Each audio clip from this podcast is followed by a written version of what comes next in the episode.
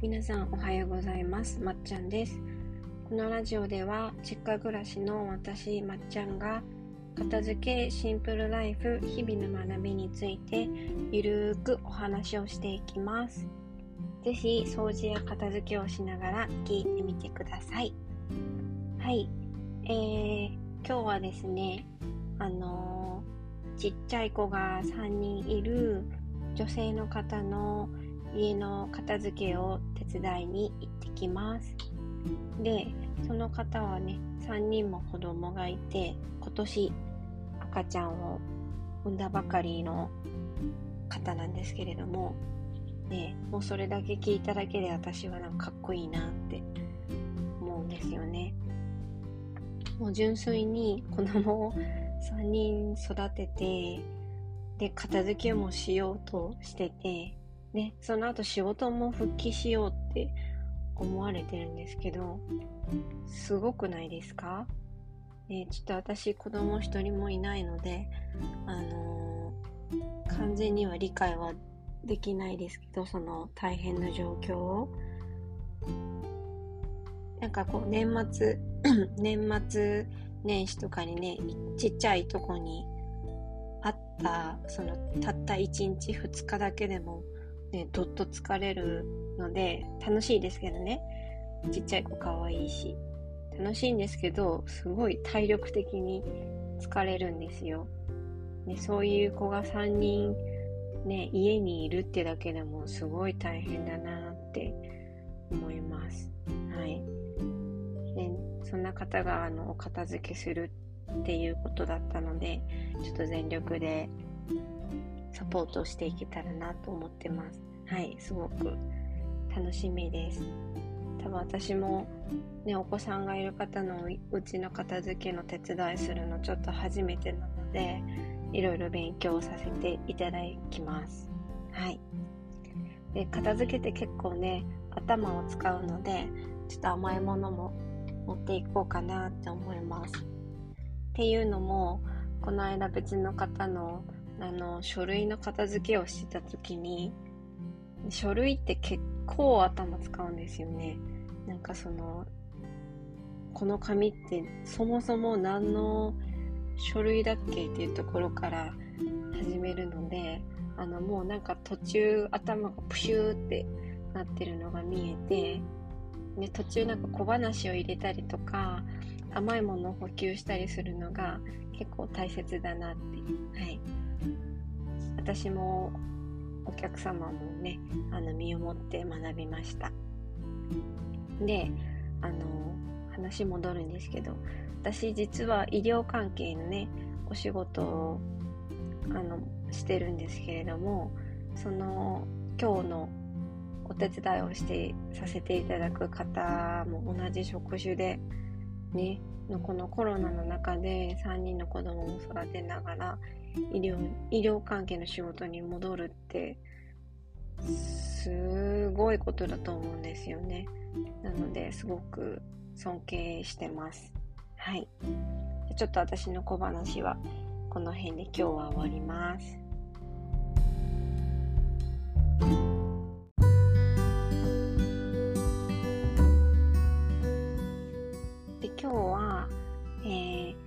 私の片付けの歴史についてお話をしようと思います。はい、まっちゃんの片付けの歴史興味ないかもしれませんけど、ちょっと聞いてください。はい。で、私はちっちゃい頃から子供の頃から整理整頓が好きだったんですよね。小学校の青い引き出し、皆さん持ってたかちょっと分かりませんけど、私の小学校は全部引き出せる青い引き出しだったんですよね。夏休みとか引き出しのまま持ち帰ってたのがちょっと記憶にあるんですけれども、その青い引き出しにね、糊とか筆箱とかいろいろものが入ってたんですけど、それの整理整頓をね、なんか週1ぐらいでこう配置を変えて、パズルのように組み合わせてやってたのが記憶にあります。はい、で、でも私が整理整頓する理由って綺麗にしたいっていうのも一つあるんですけど、なんかこう整理しないと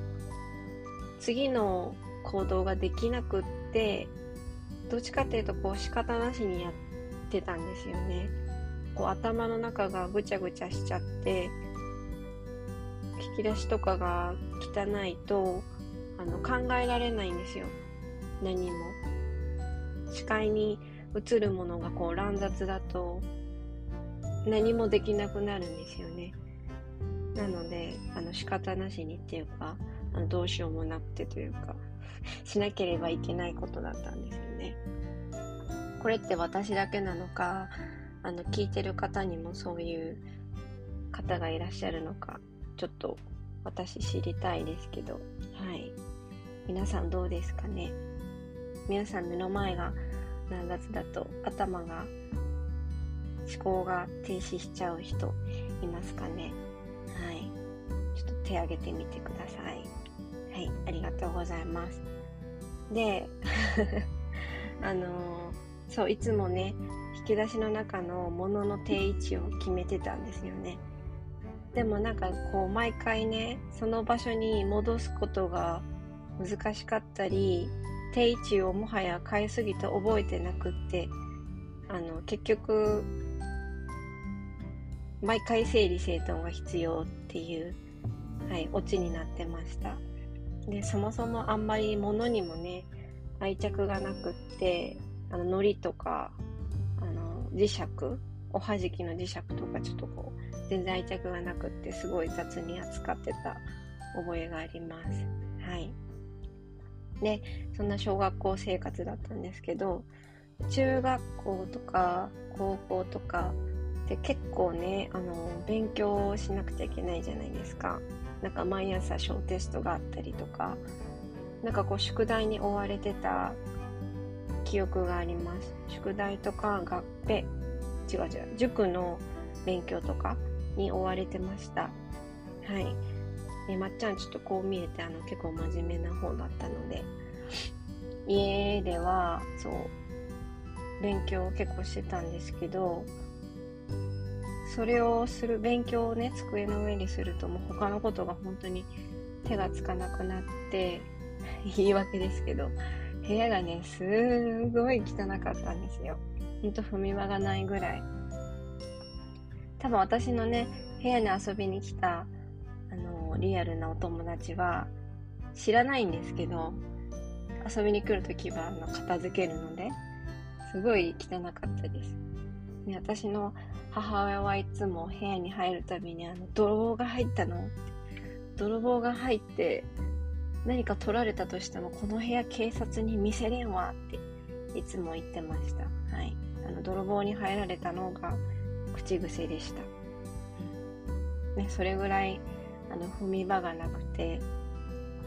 汚い部屋でした。で、なんで片付くようになったのかって言われると就職してね1年目の時に仕事を辞めたんですよ、急遽。でそれがね予定にあることじゃなかったので、辞めた後に時間がねだいぶあったんですよね。仕事辞めたら時間あるじゃないですか。起きてる時間何もやることがないので、でその時間に片付けをねひたすらやってたんですよね。でふと本屋さん行った時に片付けの本とかなんかシンプルライフ的な本がたくさんあって、なんかその辺を読み漁ってたんですよ。で近藤麻理恵さんのね